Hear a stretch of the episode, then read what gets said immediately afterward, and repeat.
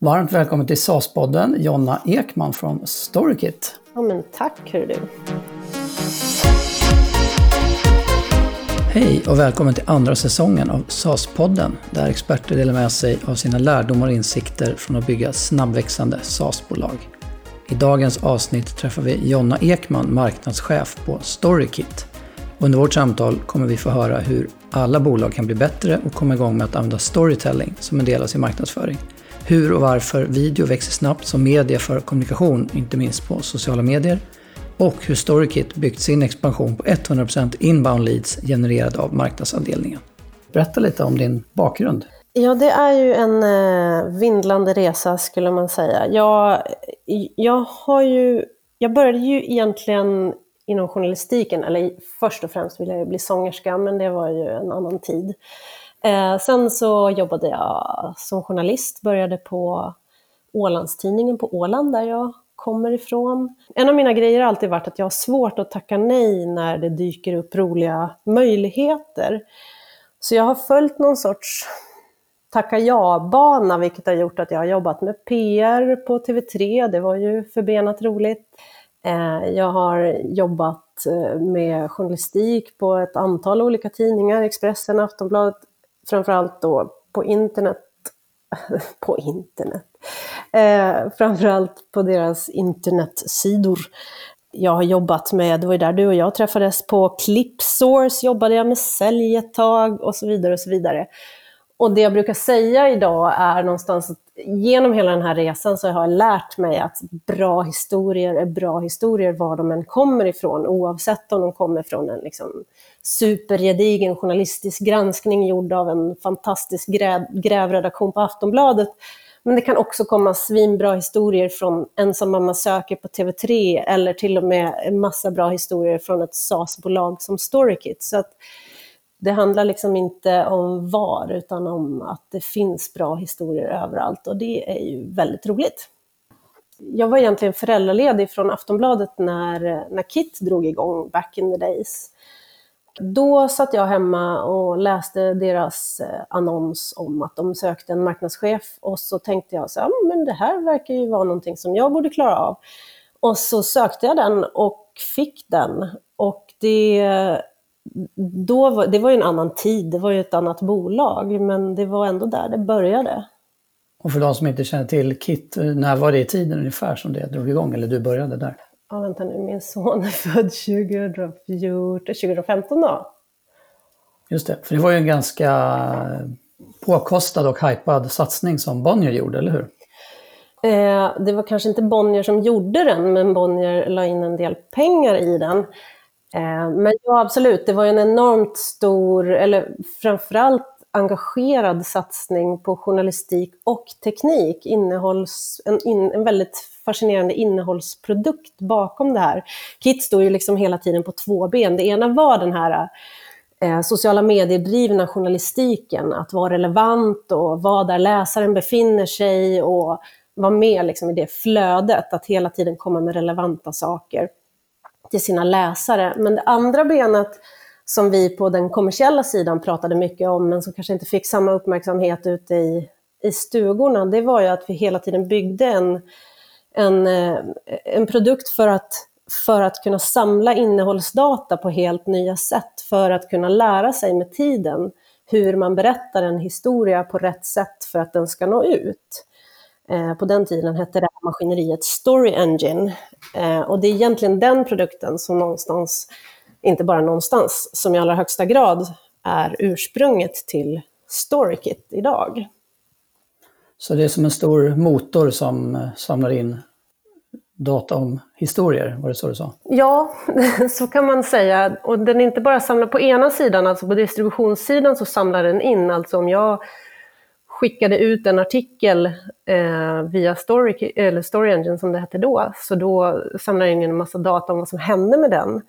Men det som var intressant här var att varje journalist som jobbade på KIT då taggade upp de här artiklarna enligt ett antal nya eh, innehållskategorier, till exempel vad hade artikeln för tonalitet och vad var det för syfte med artikeln? Sånt där som redaktörer och journalister ofta vet om sina alster, men det finns liksom ingen data på det, utan det, det ligger i magkänslan hos de flesta. Och så kunde man då i Story Engine med tiden så hade vi väldigt mycket data i den här maskinen och kunde, alltså Story Engine kun, kan fortfarande än idag i allra högsta grad eh, ge rekommendationer på om jag vill berätta den här historien och få den här effekten så borde jag göra det på det här sättet, med den här tonaliteten, med den här typen av rubrik och så vidare. Otroligt spännande eh, var det då. Det har ju eh, haft sina vänder efter det och blivit till någonting lite annorlunda än det. Och det är fortfarande det då som är hörnpelarna i det som numera då heter StoryKit? Ja, men exakt. Och det där var ganska intressant, för vi såg det både journalistiskt och produktmässigt, att så här, behovet där ute av video var så himla stort. Vi märkte det jättesnabbt på redaktionen, att publiken verkligen ville se video. De ville ha video i sina flöden. Och det var ingenting som Facebook hade bestämt eller man brukar säga att Facebook försökte få användare. Det var användarna själva som ville och vill än idag se video i sina flöden. Det, det är bara så.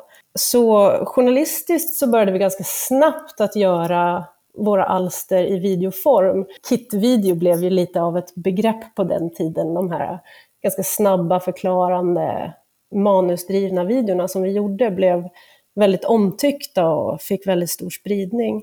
Och då, samtidigt så såg vi ju att det här var ett problem som, det här, det här handlade ju inte bara om användarsidan, utan det här var ju också ett problem för marknadsavdelningar och kommunikatörer som de försökte lösa. De såg ju också det här behovet av video, men marknadsavdelningarna var ju liksom inte förberedda på att de själva skulle börja skjuta ut tio videos i veckan, utan video var ju, och är för många fortfarande, en, en lyxprodukt som man kanske gjorde fyra om året och då brassade man på med marknadsföringsbyrån som gjorde stora filmade fina saker.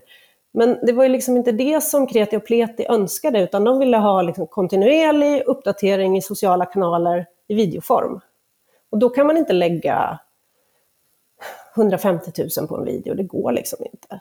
Och nu när du pratar marknadsavdelningar, då tänker vi oss generellt så att säga, på ett eh, medelstort eller större företag där man använder Alltså olika... alla företag skulle jag säga.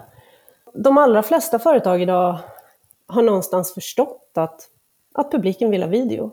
De vill höra era historier, våra historier, i, eller de vill se dem i videoform. Och det som hände då var ju att vi på KIT, för att göra en lång historia lång, så hade vi ju några som var väldigt duktiga på video, som jobbade mycket med video. Men problemet var att den här klassiska typen av videoredigering tar väldigt mycket tid i anspråk. Och det var väldigt svårt att skala den över redaktionen, det var väldigt svårt att skala den över vår kommersiella avdelning som gjorde saker för våra kunder och så vidare. Och så vidare. Och så var det någon smart hos oss som sa, men eh, kan inte vi bygga ett eget videoverktyg? Och då vill jag minnas att Peder, som är vår VD, sa, ja men det där kommer ju aldrig gå, men ja, testa. Och så började någon testa lite och ett knappt år senare så lanserade vi videoverktyget på Story Engine. Och i samma veva så delade vi bolaget i två delar. Så Kit är fortfarande en innehållsbyrå som gör fantastiskt innehåll för sociala kanaler. Medan StoryKit då är ja, produktbolaget som säljer det här videoverktyget till marknadsförare och kommunikatörer som vill göra mer och bättre video. Och då, när var vi i tid ungefär då när de här? Eh, ja men det är väl ungefär två år sedan. Och då gick vi, bara så här som en marknadsföringsparentes, så gick vi lite varumärkeslösa ett tag. Vi visste liksom inte, hette vi Kit eller hette vi Story Engine eller vad, vad var det egentligen det här? Så att i nu ska vi se var vi är någonstans, i början av förra året så drog jag igång ett varumärkesarbete där vi verkligen satte det här varumärket StoryKit. Vi var inte helt säkra på att vi skulle byta namn och så vidare, men, men efter att vi gjorde det och skapade vår egen identitet, våra egna visioner, vår egen mission, allt det där som hör till ett varumärkesarbete. När det väl var på plats så var det så tydligt att det var superbra att vi gjorde det för att alla samtal blev plötsligt enklare och man visste vad man skulle svara när man svarade i telefon. Man hade egna färger. Det låter så himla banalt, men men det gjorde verkligen stor skillnad. Och då blev vi liksom i offentlighetens ögon, Storykit. Perfekt, jättebra bakgrund. Och då har vi, om vi rullar fram lite grann till, till nutid, om du ska beskriva lite grann Storykit idag, och så ska vi komma in lite grann på din roll och hur ni jobbar. Men ungefär hur många kunder har ni? Vilka typiska kunder och liksom, var finns de? Och... Ja, men vi har runt 230 kunder idag, vilket är superkul. Och det vi har lärt oss på den här resan, för det är ju när man startar ett bolag på det här viset och man känner efter så här, hur passar den här produkten på marknaden, vem vill ha den och så vidare. Alla de här frågorna som man ställer sig i början så vet man inte riktigt. Men det vi någonstans har landat i är just det jag sa tidigare, att i princip alla behöver den här, den här produkten.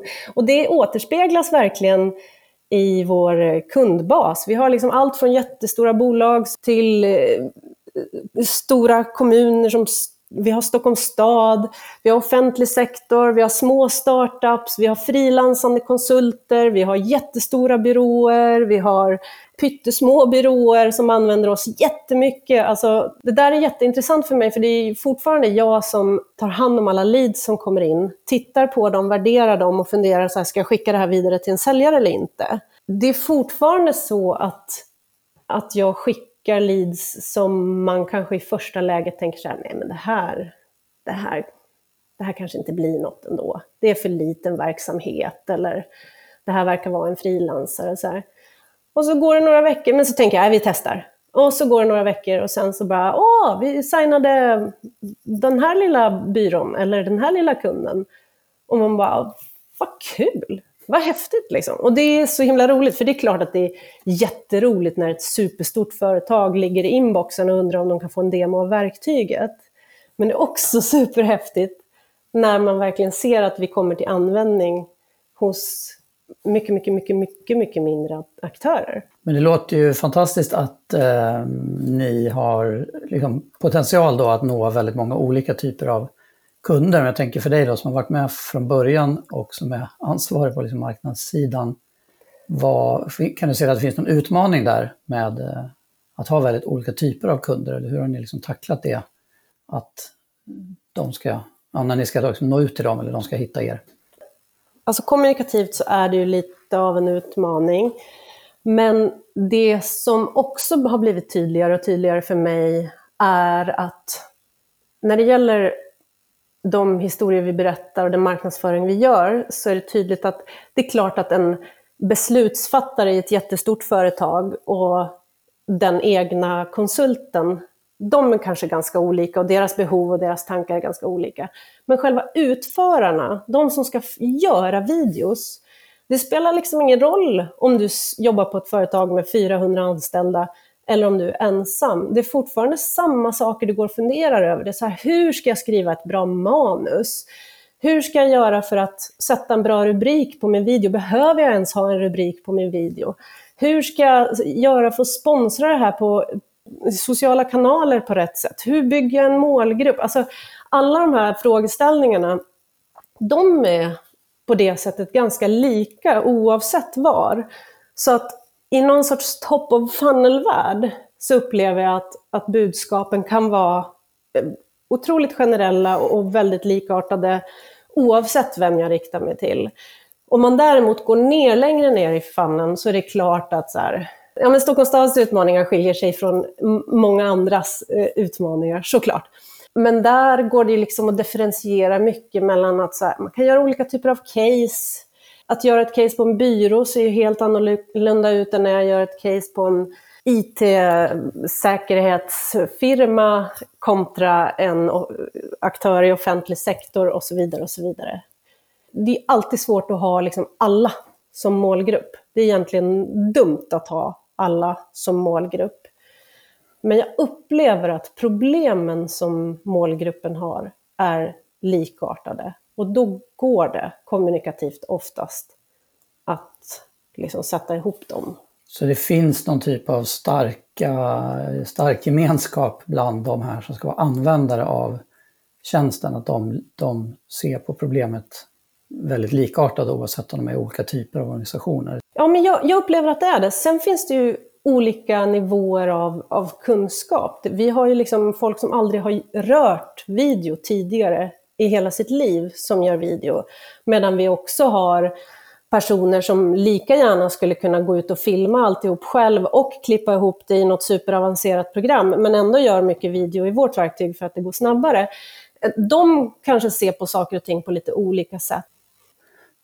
Men, men, i, men i stort så funderar man ändå över samma frågor också för att så här, det här sättet att göra video som vi gör idag, nämligen väldigt manusdrivet och i textform, där folk i princip aldrig sätter på ljudet för att titta på en video, det är helt nytt. Det spelar liksom ingen roll om du har klippt video i 15 år, så, så tror jag inte, nu kanske jag får någon arg på mig, men jag tror att det är väldigt få som har jobbat med manusdriven social video på det här sättet tidigare, helt enkelt eftersom det inte riktigt har funnits. Och då blir liksom problemen som de står inför eh, ganska likartade. Det här ser vi också jag har ju, hyser ju en väldigt stor förhoppning och dröm om att kunna skapa liksom ett community kring, om inte Storykit, så kring video i sociala kanaler. Vi har en Facebookgrupp som heter Video i sociala medier, där, vi, där jag skulle vilja vara extremt mycket mer aktiv om jag bara hade tid. Men, men där ser vi ju att folk liksom Folk funderar över samma...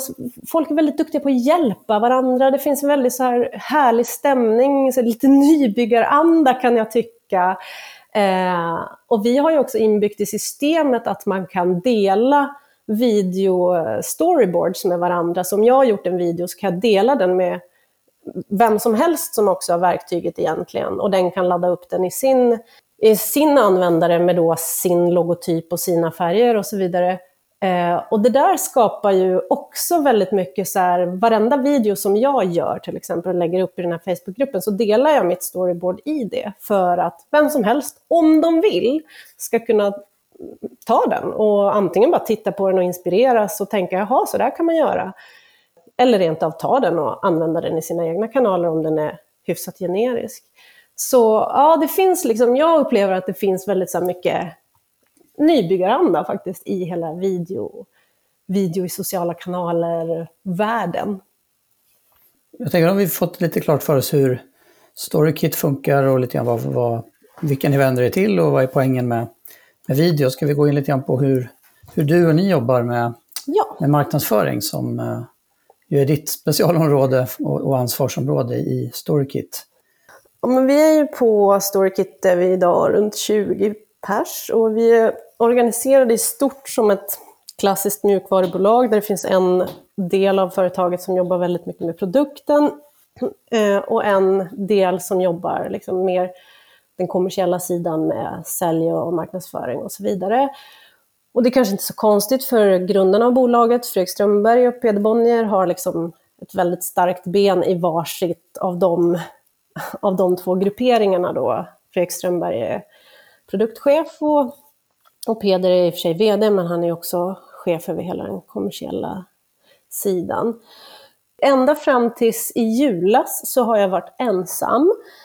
Eh, så jag har gjort allt, även saker som jag nog kanske egentligen inte har kunnat, har jag försökt mig på och drivit på väldigt mycket. Och i och med att jag kommer från en innehållsbakgrund så har det varit väldigt, väldigt naturligt för mig att bygga vår marketing kring just innehåll, content marketing, bloggande, ja, men hitta historier som jag tror att våra användare har nytta av.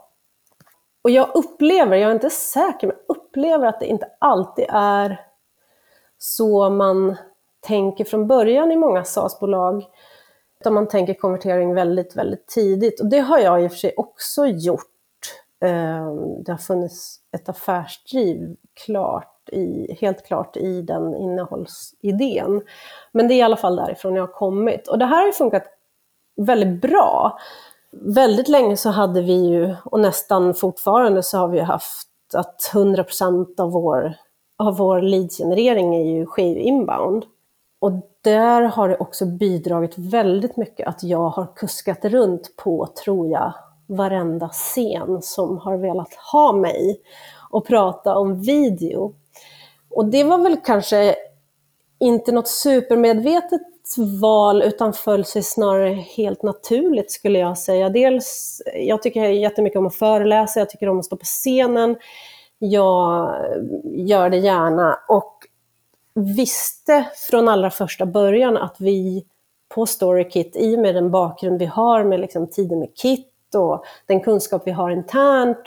Själv har jag jobbat med rörlig bild på ja, men, nästan hela mitt yrkesliv på ett eller annat sätt.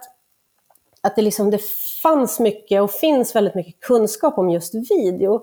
Så jag valde väldigt tidigt att, att försöka komma ut och prata om om video i sociala kanaler överlag. Och det visade sig omedelbart att det här var ett ämne som var superpoppis. Så jag har föreläst på interna företagsföreläsningar, webbdagarna, internetdagarna, stora saker, små saker, i, kuskat runt i hela landet. Och det är jättekul att kunna prata om ett ämne så generellt och ändå alltid ha liksom, den produkt man marknadsför så tätt i det där.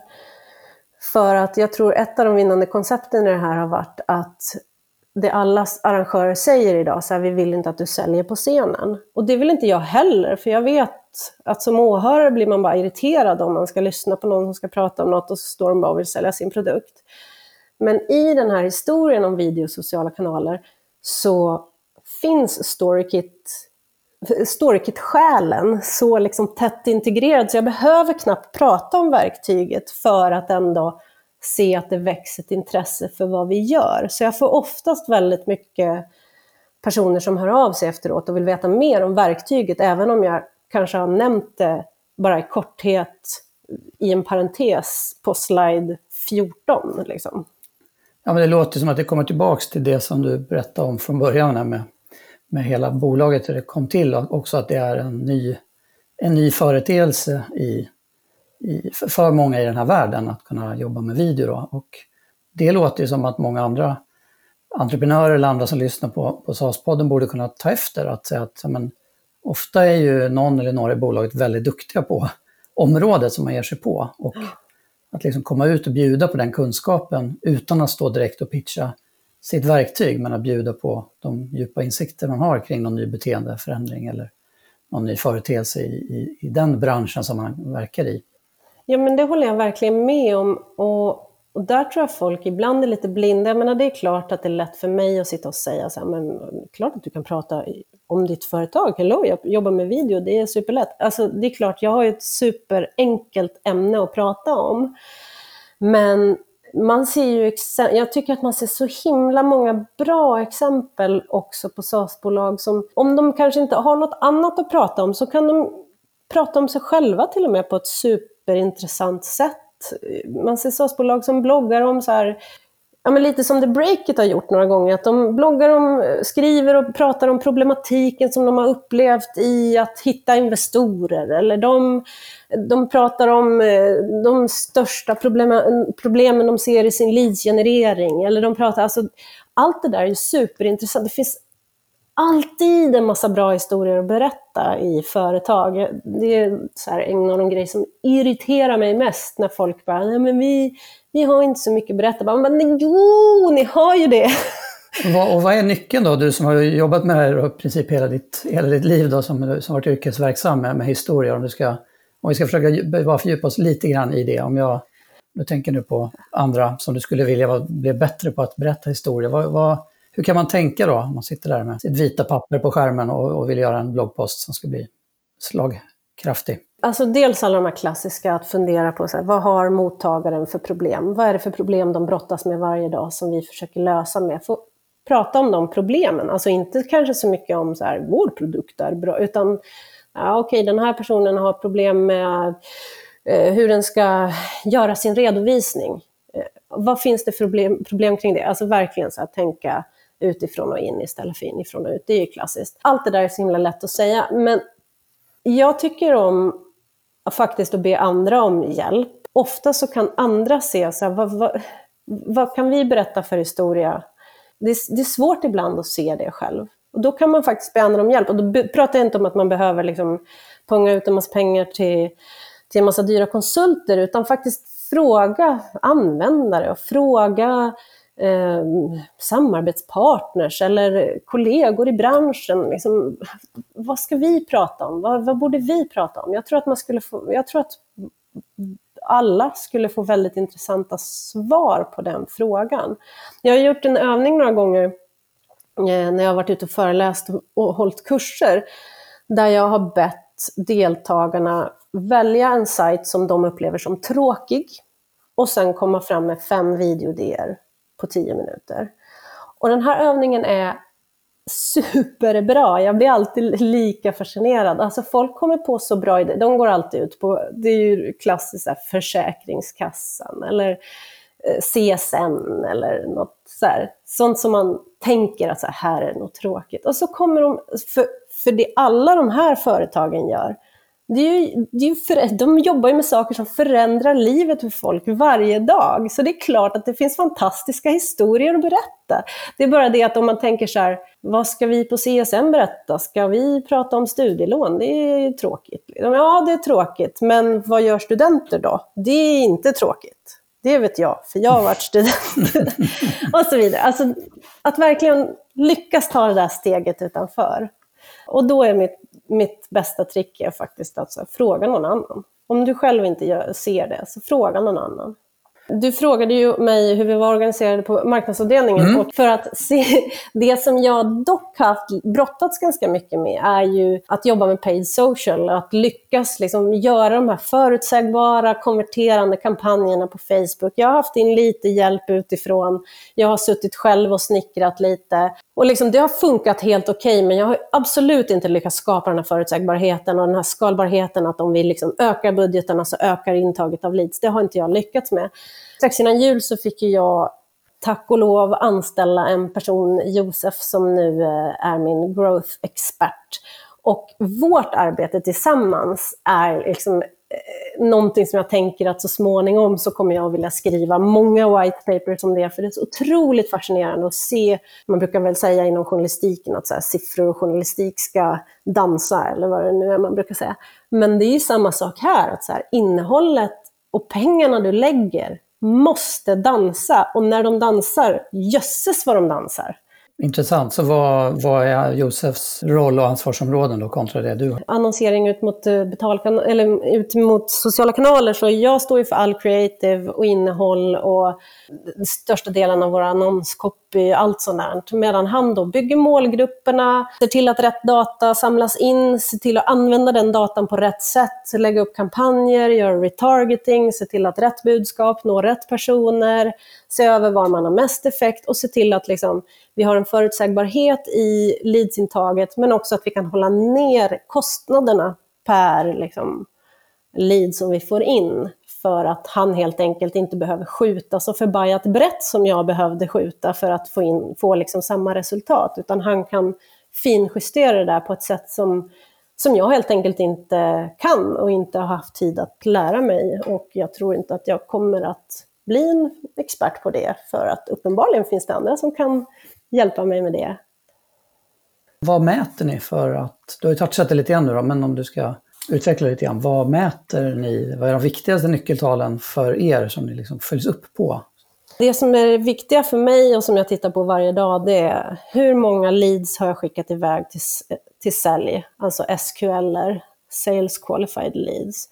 Och i samband med det, så här, hur mycket har de kostat? Alltså cost per SQL. Det är liksom de absolut viktigaste.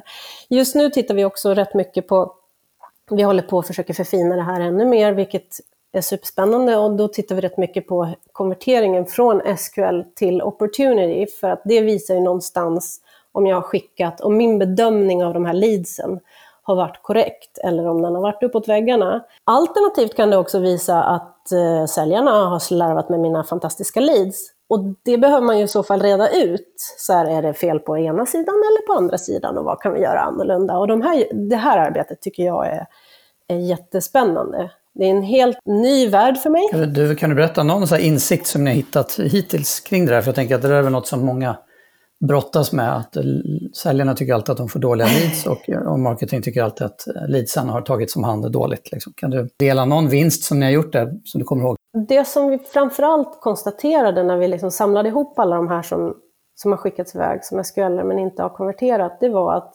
absolut majoriteten av dem, säljarna inte får tag på dem.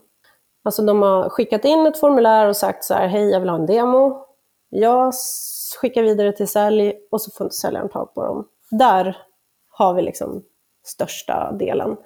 Och då är frågan, så här, vad ska vi göra annorlunda? Ska vi ändra formulären så att de lägger in sitt telefonnummer? Ja, det är en förändring vi har gjort. Det är jättebra. Då är, har vi liksom kapat ett steg där. Ska vi ändra någonting i säljprocessen så att säljaren kanske ska försöka, hur många gånger ska den höra av sig? Ska den höra av sig fyra gånger, sju gånger, elva gånger?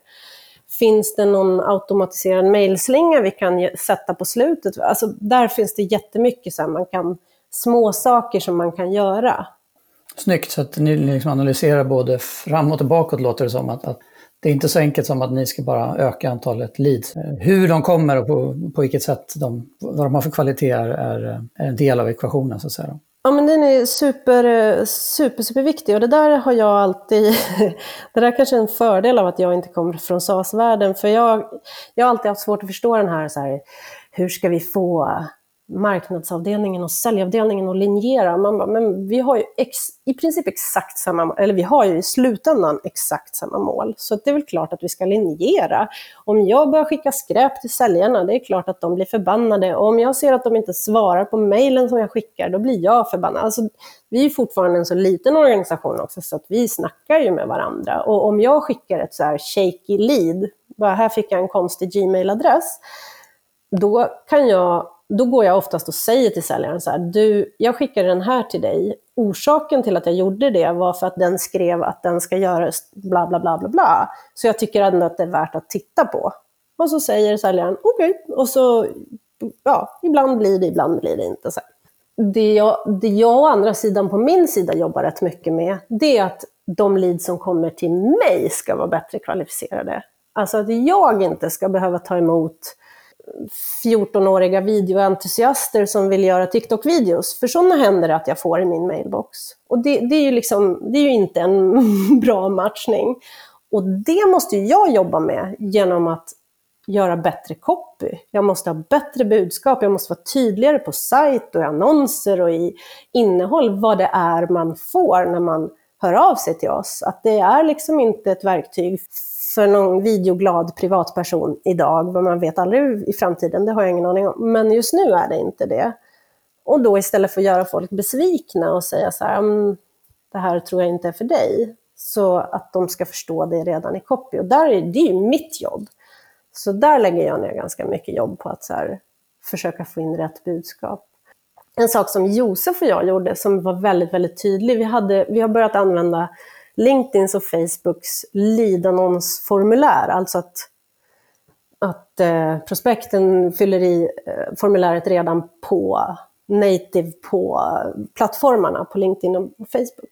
Josef var jättenöjd med våra Facebook-formulär, för det var sjukt billiga leads. Men det jag såg omedelbart var att här var det bara fel. Det var bara fel, liksom, fel leads, det var okvalificerade leads, det var leads som inte förstod vad de fyllde i, det var leads som eh, jag direkt kunde se att så här, det här är inte rätt. Så till hans förtret så bad jag honom stänga av, för att det var liksom inte rätt. Däremot på LinkedIn är det en helt annan femma, där får vi in mycket mer kvalificerade leads. Det finns mycket man kan göra liksom, för att det ska bli rätt från början. Har ni några andra, förutom Facebook och LinkedIn, har ni några andra plattformar eller kanaler som ni har hittat på sistone som ni tycker kan vara värt att testa och experimentera med något nytt? Ja, det kommer vi absolut att göra. Jag räknar in Instagram där när vi säger Facebook, för det är väl samma annonseringsvärde i princip. Eh, nej, jag har pulat lite smått med Twitter, men har inte riktigt känt att...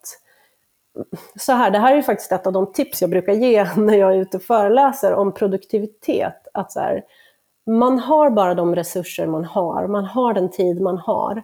Och då är det också superviktigt att, att faktiskt våga säga nej. Ja, din chef kanske kommer in och säger så här, jag har hört talas om TikTok, vi kanske borde sätta igång ett mm. TikTok-konto. Ja, men om inte du upplever att du har tid och lust För att just TikTok är väldigt så här, luststyrt. Om du upplever att du inte har tid och möjlighet att faktiskt göra något bra av det, då är det bättre att du säger nej. Då är det bättre att du lägger det fokuset bara på Facebook eller bara på LinkedIn, än att man så breder sig tunt över alla sociala kanaler och så blir inget riktigt bra. Det där försöker jag själv göra just nu. Att jag verkligen försöker hålla mig till de kanaler jag upplever att vi mäktar med. Men det är klart att så här, jag skulle jättegärna testa mer på Twitter. Jag skulle jättegärna testa något litet Snapchat, eh, inte vet jag, fönster. Eh, så, det finns jättemycket. Jag skulle vilja vara mycket mer aktiv på YouTube. Alltså så. Det gäller väl att hitta en balans där i sig också, för det är väl när de här nya plattformarna kommer upp så kan det också dyka upp nya möjligheter. Så man, man måste väl hitta det att både kunna orka vara där och eh, göra något testskott som man på något sätt kan jämföra med sin, sin befintliga stack och se vad, vad är det något vi ska byta ut och gå över med en del av budgeten till det här till exempel. Definitivt, och om jag hade en annan produkt så hade jag kanske kastat mig över TikTok. Men jag vet ju också att sannolikheten att det är där mina köp av StoryKit kommer att ske, den är ganska liten. Och därför kan jag ge mig själv råd. Alltså jag, jag kan ge mig själv möjligheten att faktiskt säga nej, jag hinner inte experimentera på TikTok just nu. Men som sagt, det finns definitivt produkter där det kanske vore en mer eller mindre tjänstefel att åtminstone inte testa för att man har en produkt som skulle passa perfekt i den målgruppen. För jag antar att det, och det är väl kanske tema för separata poddar, men jag antar att ni har någon customer success och, och, och så också som tar hand om kunden när de kommer in då? Så att... Ja, oh ja, det har vi verkligen. Och det är ju en det är ju så här, om man ska prata om så här, insikter med att jobba i ett SaaS-bolag, är ju så hur enormt viktig den funktionen är. Att verkligen mm. se till att kunderna använder produkt, förstår hur de ska använda produkten och när de ska använda produkten och till vad de ska använda produkten. Och just med StoryKit är det ju lite speciellt också för att um, själva videoverktyget är superlätt att lära sig. Men många av våra användare har ju aldrig jobbat med video förut. Så då blir det de här andra frågorna som blir viktiga att hjälpa kunderna med. Att så här, vilka historier ska jag berätta? Vilka plattformar ska jag berätta dem på? Hur ska jag göra? Vilka bilder ska jag använda? Eh, vilken typ av språk och tonalitet ska jag jobba med? Eh, ska jag göra skojiga saker eller seriösa saker? Alltså alla de här runt omkring-frågorna som kanske inte handlar om vilken knapp jag ska trycka på, för det, är ganska, det lär man sig väldigt fort. Så det får ju vår Customer Success jobba jättemycket med och det är ju jätteroligt, för det är ju kul frågor att, eh, att bolla. Ja, men superbra. Vi har ju här på SAS-podden alltid en avslutning som är fem snabba om SAS. Så jag tänker att vi, vi skjuter dem här nu då, så får vi se hur snabba svar vi får. När hörde du först talas om SAS? Eh, ja, men det var ju i, i samband med att StoryKit bildades. Jag hade nog aldrig hört talas om det förrän Peder konstaterade att nu är vi ett software as a service-bolag. Och så fick man googla och konstatera att det var något nytt och fräscht. Mm. Och vad skulle, hur skulle du beskriva den största fördelen med SAS om man ser som affärsmodell?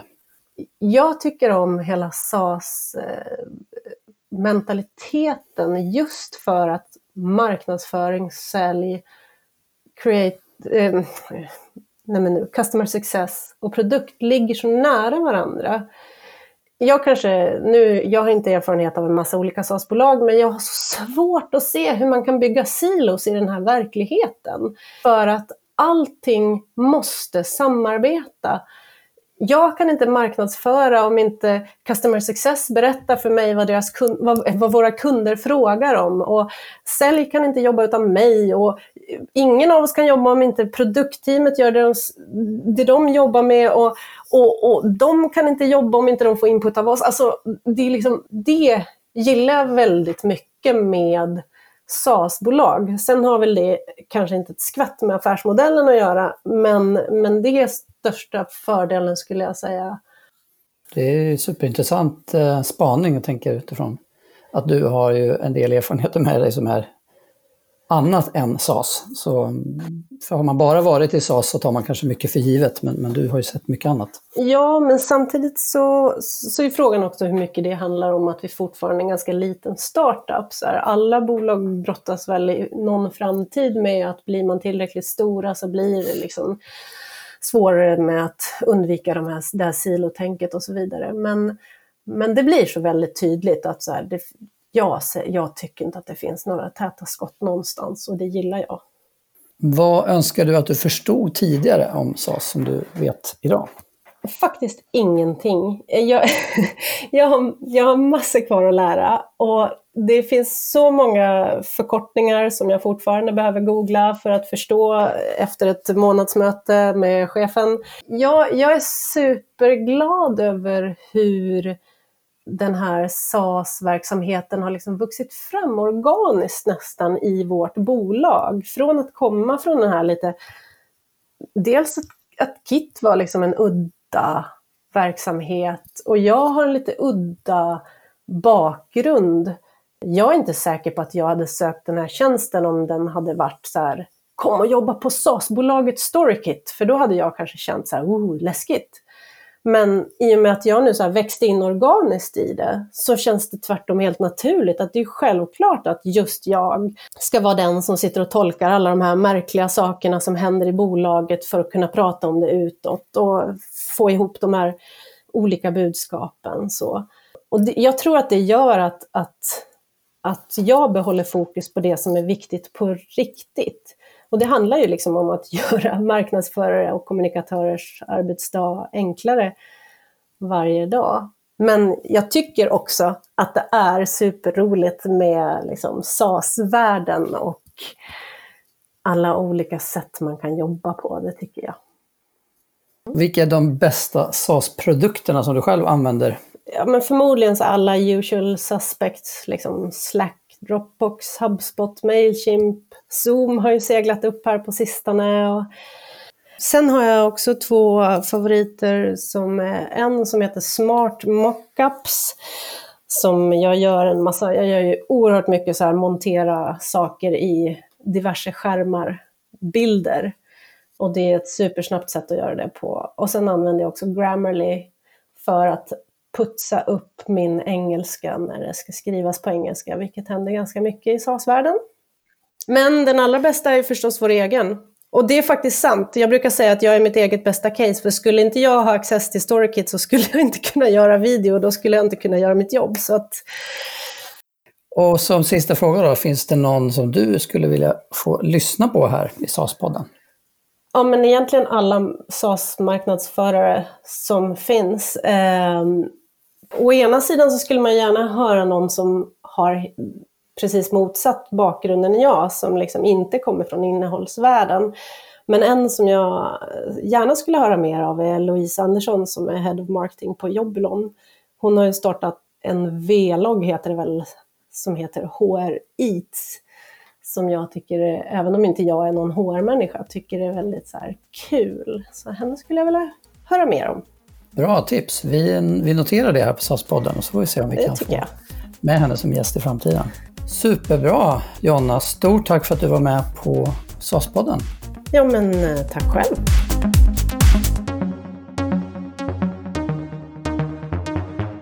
Tack för att du lyssnade på första avsnittet av andra säsongen av SAS-podden. På www.cloudcapital.se SAS-podden hittar du alla avsnitt av podden. Jag heter Johan Krona och om två veckor är podden tillbaka.